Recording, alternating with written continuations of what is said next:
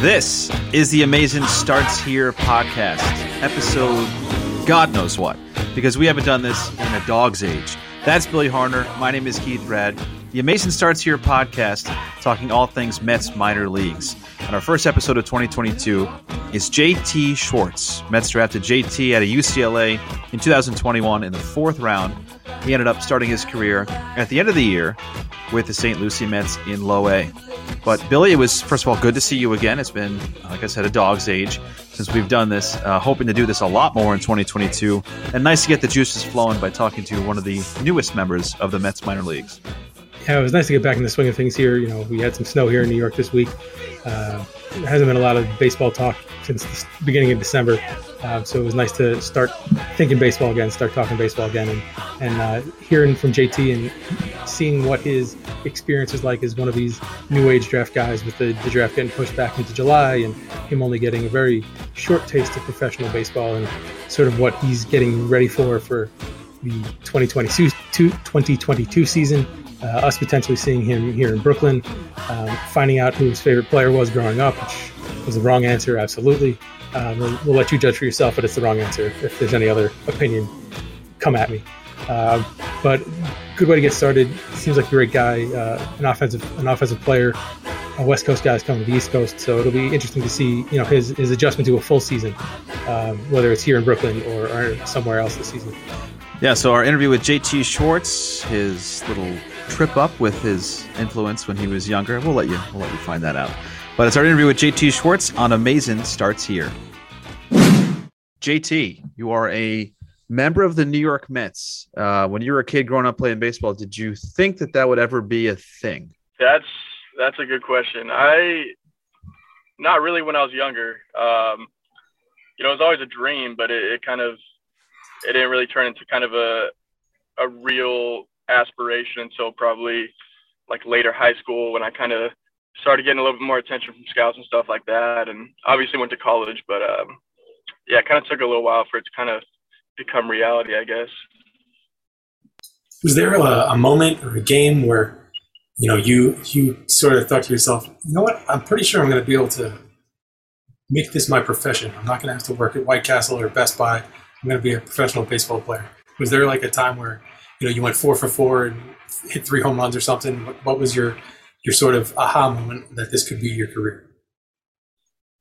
I don't really think there was one moment. Um, I think kind of just playing throughout the years, you kind of not that you you're always comparing yourself to other people, but you know you kind of gauge the competition and see where you're at, and you know confidence is always key, obviously. So I mean, I guess keeping that confidence, kind of seeing where I was at skill wise, and I guess trying to just keep working and ride the uh, ride the path to to get here. I guess growing up in California is a lot different than we're used to here in New York. The competition is insane. Is that something that when you are coming up and you see so many guys on your left and right shoulder that are amazing, is that does that lift you up or is it also kind of humble you at the same time? Because you're like, how do I separate myself with all these good guys?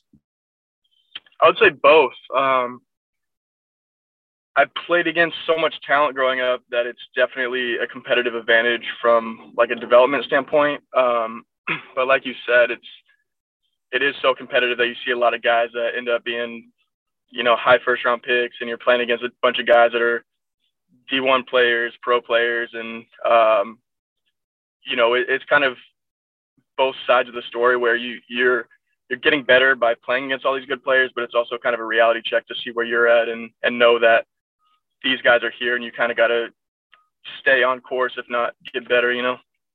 So you sort of started your professional career at a very odd time in terms of the pandemic, and you're playing uh, baseball in front of no crowds or limited crowds, and um, scouting has been limited. Now, how challenging has it been for you, just in in in your mind, I guess, and also just being able to work out and being in the gym and being around uh, live pitching stuff like that? How how challenging has the last few years been for someone who's looking to start a professional baseball career? It's definitely been different. Um, for the most part, the training side of it hasn't been too bad, uh, access to facilities and all that. But just, you know, I think the main thing is that we just never know what's coming next. Um, in life, I kind of try and just control what I can control and not really worry about, too many extraneous variables and all that. So, you know, nobody knows what's going to happen tomorrow, the next day, whatever. And and I guess during this pandemic, that's been a good mentality to have, just because nobody has a clue what's going to happen, and and I kind of just try and roll with the punches as they come and, and do whatever I'm told, and you know, when the time comes, I'm ready. Yeah, and being with the Mets, uh, I mean, the Mets have gone to UCLA as far as grabbing talent. It's not very something that happens very often. It's just the other side of the country, and it's it's always tough. So, what were your conversations with them? Because not only were you drafted, but Kevin Kendall was also taken in the same year, which had to be pretty cool. So, what were those conversations like? And then finally, hearing your name on draft day. Most of the conversations were were, I guess, relatively casual up until probably a couple days before the draft, um, if not maybe a day before the, the actual day. Um, I didn't really know what was going to go down on draft day. I don't think really anyone did. Um, and my family and my dad and you know my advisor agent, all that. So things really started to get real. I think on draft day. Um, you know, we were having more serious talks about potential landing spots and all that. Um, that's kind of when things started to get real. But for the most part, I mean, I didn't I didn't know I was going to go to the Mets. I didn't know Kevin was going to go to the Mets. If you asked us two months before the draft, we would have said there's a one in thirty chance. So yeah, I think things worked out pretty crazy, but I think we're both pretty happy with how, how things worked out. Well, also, I, I hope are you are you and Kevin friends? Because if you go both got drafted by the Mets and you're like, I hate this guy, I hope I never see him again, and now you're both Mets, so you guys have a good relationship. Yeah, we got a good relationship. We were uh, we were training together this fall because we were both taking classes up at school, uh, trying to finish up finish up our degrees. So uh, yeah, yeah, we, we're friends and we've been training together a little bit and all that. so, what was the adjustment like for you going from from college to to pro ball? Now you're obviously playing against guys from all over the world. Um, you know, there's a, a, lot of Dominican players, a lot of guys from Venezuela, South America, all the different countries. How, how is that an adjustment for you in terms of communication with your own teammates, but also just the, the, the way the game is played and, and the adjustment to, to, pro ball, just in and of itself?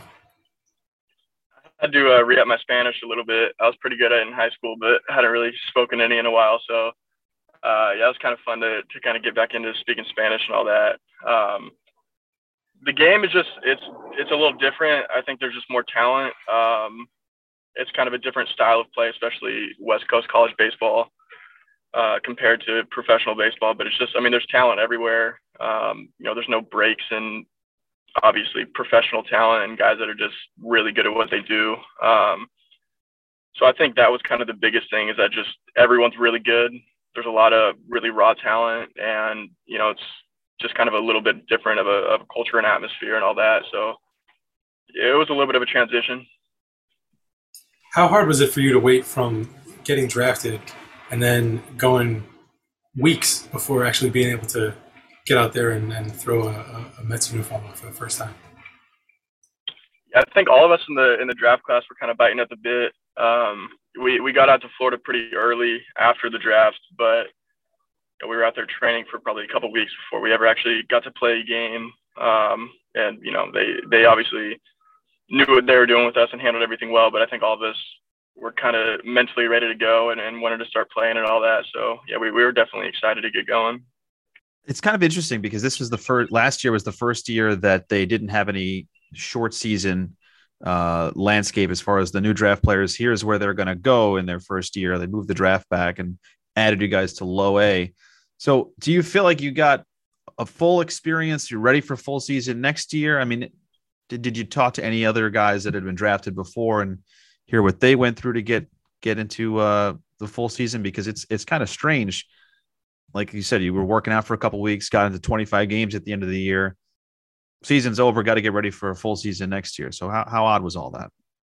Uh, it was. I mean, it was a little different just from what we're used to in the normal like college schedule and and kind of how that works and, and just the different scheduling, I guess. But um, I know a lot of guys that are in pro ball now and have been drafted within the last couple years. Uh, I just started working out at a new facility out here in California um, with another uh, former UCLA guy who's with the Tigers now, and there's a bunch of pro guys in there who have kind of been in their systems for a couple years for the most part. Um, so you know, any questions or anything I need, I can just kind of pick their brains and kind of figure out how they're getting ready and, and what they've picked up over the last couple years to get ready for the full season. Because obviously that's not something I've experienced yet. So, um, you know, what they do to kind of prepare for the upcoming year is kind of important to see and, and not just wing it.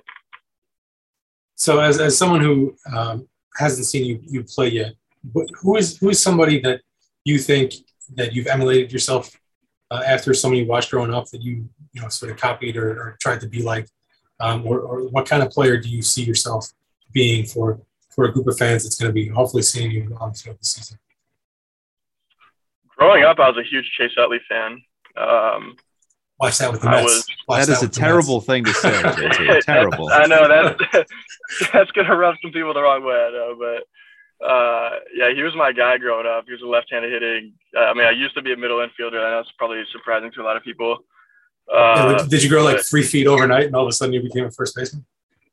Yeah, pretty much. I kind of I kind of outgrew the middle infield pretty quick. uh, but yeah, I used to watch a lot of Chase Utley. Uh, more recently, I love Nolan Arenado, um, a little bit of Joe Mauer, Joey Votto.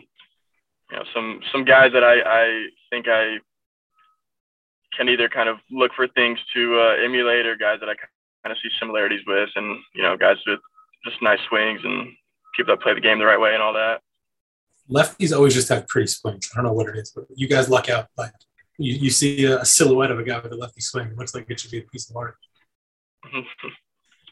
yeah, I, like uh, left-handed swings. The uh, so it's early 2022. The Chase Utley story, Bill. We're going to mark this down because we've you know we've seen some guys over the years. I just want to know when this story started to die out because obviously you don't know the Chase Utley Mets relationship or or eventually people are going to tell you like, "Hey, JT, you know, ixnay on the uh, Chase Utley scale on, on your your influences." New Yorkers hold grudges. It's been almost a decade, but we're not over.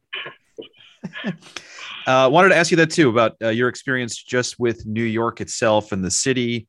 Um, what do you know about it? Have you been here? Have you had the pizza? Have you had the bagels? Uh, what are you looking forward to most? Yeah, I've been there most recently, probably probably like 2012, 13 maybe. Uh, so it's it's been a while since I've been in the city. Um, I remember liking it. You know, obviously a lot of good pizza. Uh, I've been seeing a lot more recently about the bagels, so I'm excited about that. I, I like me a good breakfast sandwich. Um, but as far as I know, I like New York. Uh, I think it's you know obviously really huge, kind of just cool, diverse city, and I'm kind of excited to hopefully eventually spend some more time there so obviously baseball is a big part of your life, but so what, what else do you do to sort of take your mind off of, of an over 4 game or, or just to get away from the, from the ballpark? What do you, what do you do to just keep yourself entertained? Nothing crazy. Um, started to get a little bit more into golf recently. Um, got my first kind of iron set, uh, probably two years ago now. So starting to play a little bit more golf. I played basketball in high school too, so I like you know shooting around and all that. Um, I like cooking a lot, making making food, and you know I, I got to eat a lot, so it's kind of it's fun to see how I can kind of make the same meals taste a little bit more interesting. So nothing crazy. I mean, I grew up around the beach. Used to go to the beach a lot, not as much anymore, but yeah, kind of just like relaxing, doing some simple stuff. Simple stuff. Keith's a big foodie, so he's gonna anything you make, he's gonna want in on that and probably judge you very critically. He thinks he's a little little better than all of us with his, with his food palate. Uh, yeah. I mean, what what is the uh, growing up in your household? What was the best meal you know, mom or dad made, or or what'd you grow up eating? My mom used to make a lot of really good gumbo. Actually, uh, she's she's from Texas and has I think spent some time in Louisiana. Um, I think one, one of her siblings was born in, in New Orleans, so uh, she used to make some pretty good gumbo pretty often. That's one that sticks out. It's not what I expected, but I'm very impressed. A, gumbo is not like it's not like chicken noodle soup. Like yeah, that's a that's got some that takes some skill. Yeah, there's seasonings in there, Bill, that are like from the dirt of Louisiana. We're going to sprinkle in this, and we're going to break this weed and saute that for eight hours. So uh, that's pretty. What what are you working on in the in the kitchen now? Have you been dabbling with uh, you know mincing, dicing, chicken cordon bleu? What what is your latest challenge? Ooh, I uh, like a couple months ago, I, I, started making a little bit of like crispy skin salmon I started nailing a little bit. Uh, that, that, was a good one. All the things that you totally get for a, a post game spread in the minor leagues. So this is good. This is good practice. I, I, don't expect to be in that every day. Uh, speaking of which, another good question for you. Uh, fast food spot, 2 a.m. You know, you're not telling the coaches, you're not telling the nutritionist, but what's your what's your go to spot late night for for grub? California's got to be in and out. I think a lot of people think it's overrated. I definitely don't. Um, around campus at UCLA, we had a place called Fat Sal's too. Um, you got to look into that if you don't know that about just it. sounds amazing. Fat Sal's, they got to have some food yeah, should be at 2 a.m. Yeah, not gonna chicken uh, Caesar salad or Fat Sal. no, no, you're definitely not. It's it's sandwiches, but they throw a lot of crazy stuff in the chicken fingers, mozzarella sticks. I mean, it's it's a good deal. I don't understand. We um we spoke we've talked to California guys for a long time, and I never had In and Out until I lived in Frisco a few years ago, Texas, and it was like the greatest thing ever. And I'm like, oh, California guys In and Out, and they're like overrated. What what is the hatred? Where does it stem from? Why? I don't know a whole lot of California guys that think that, so that's a little surprising to me. Most of the time, I hear that it's from Texans that come over and think Whataburger is all that, and I would say the exact opposite. Uh, I don't know. I like In and Out. I always have. I'll I'll ride with that opinion too. Animal style. Every now and then, I started getting uh, chopped chilies on my burgers recently. I think that's that's a good move. It's one of those if you know you know, Bill. So I'll take it to California. We'll get animal style something. I almost died trying to get to an In and Out in Las Vegas. So that was my first experience. I had to run across a highway. It did not go well, but the food was good. I enjoyed it. I enjoyed it. Um, what's the What's the last movie you saw? I think it was James Bond, the recent, the latest James Bond movie. You a big Bond guy? Like, have, have you seen all of them, or was I like, it? A... I think I've seen it, most of them, if not all of them. Uh, who's, I think who's the best brother Bond? was was huge. I'm not. I'm not that. I'm not that big into it. I like the movies though. If you're uh, ordering pizza and putting a topping on it, what are you putting on top? Sausage, pepperoni, maybe some onions, bell peppers. I, I, I am an advocate for pineapple on pizza. Too. Oh goodness gracious! I was very concerned that was going to be your answer, and I was going to hang up right away. my my my wife is a big pineapple on pizza and puts ranch dressing on it, and every time we almost get divorced. It's uh, it's it's my one pet peeve. Perfect food, and you ruin it by putting all sorts of whatever on it. Meat's cool. I think, yeah, I think pineapple's ranch and pizza. Ranch and pizza is good. I don't. I'm not huge on that, but I know a lot of people that do it. I really only do the pineapple when I go to Blaze. I throw a bunch of toppings on it. I think the pineapple's kind of the last touch. So yeah, right, we'll, like we'll let that slide because you haven't had like real good pizza yet. So we'll let that slide. we'll take we'll take care of you if you come to Brooklyn this season. We'll we'll get you all the good spots. So you're not going to need pineapple or ranch. No, if it's if it's a legit pizza spot, I'm probably not throwing pineapple on it. Yeah, I don't think they aside from Domino's here put pineapple. You can't go into a local pizza place and get pineapple on your pizza. They will kick you out. Uh, my question for you is, uh, as far as everybody's got a show and they want to tell you exactly what show you need to watch and and Hulu, Netflix. What is the show that you've been binging, you know, through this Christmas time, New Year's? I don't know if it's cold in California. It's cold as hell here. So, uh, what have you been binging? Not really anything recently. I want to start uh, Yellowstone. I've heard that one's good. Um, a little while ago, I was I was watching a lot of Peaky Blinders, Ozark. Um, I loved Breaking Bad, Game of Thrones until the last season. Yeah, you got. What's your hot? What's your hot take on the last season of Game of Thrones? I didn't. I didn't enjoy it. I think most people would agree that it was rushed. It just. It didn't. It didn't feel right. But I think the first six or seven seasons or whatever they had were some of the best TV ever for sure. Yeah, George R. R. Martin's a big Mets fan, so you got yourself a Game of Thrones guy that's going to be rooting for you here real, real soon. He looks like the thumbs down guy, but he's not the thumbs down guy. That's exactly true. It's a very good comparison. Uh, my last question for you: What when you were a kid? Now, was there anything that you ever collected? Baseball cards, bobbleheads, Pez dispensers, coins. What was uh, something that you were a collector of at some point in your life? I don't think I've ever really collected a whole lot. Um, I used to get baseball cards every now and then when I was younger. Um, I'd go with my mom to Target and pick out a, a pack every now and then and all that, but I've never been like too into collecting a whole lot of things. Are you a PlayStation, Xbox guy? Which one? Which one do you go with, or are you no video games for you? I've always been Xbox. Um, I had I had an Xbox 360 with my brother growing up, and I hadn't played it for a couple years, and I found it. I think sometime during quarantine, and I was getting really big back into uh, NCAA football 14, and I was playing a lot of that started playing it again when I got home this year. Um, and then literally like a week and a half, two weeks ago, I tried turning it on to play and the red light showed up. I think it might be done, but that was pretty sad. But yeah, I was always Xbox. New NCAA football coming out. You're gonna need to replace that uh, that Xbox with a circle of. Yeah, I think I will. A lot of downtime from in full season baseball the kids don't know the waiting game that it took Bill to get to NCAA football yet again. Uh, but uh, but JT, we appreciate having you on for uh, for amazing starts here. And any any thoughts or or you know hopes for yourself in 2022? What what are some of your goals as you head into this first full year with the Mets?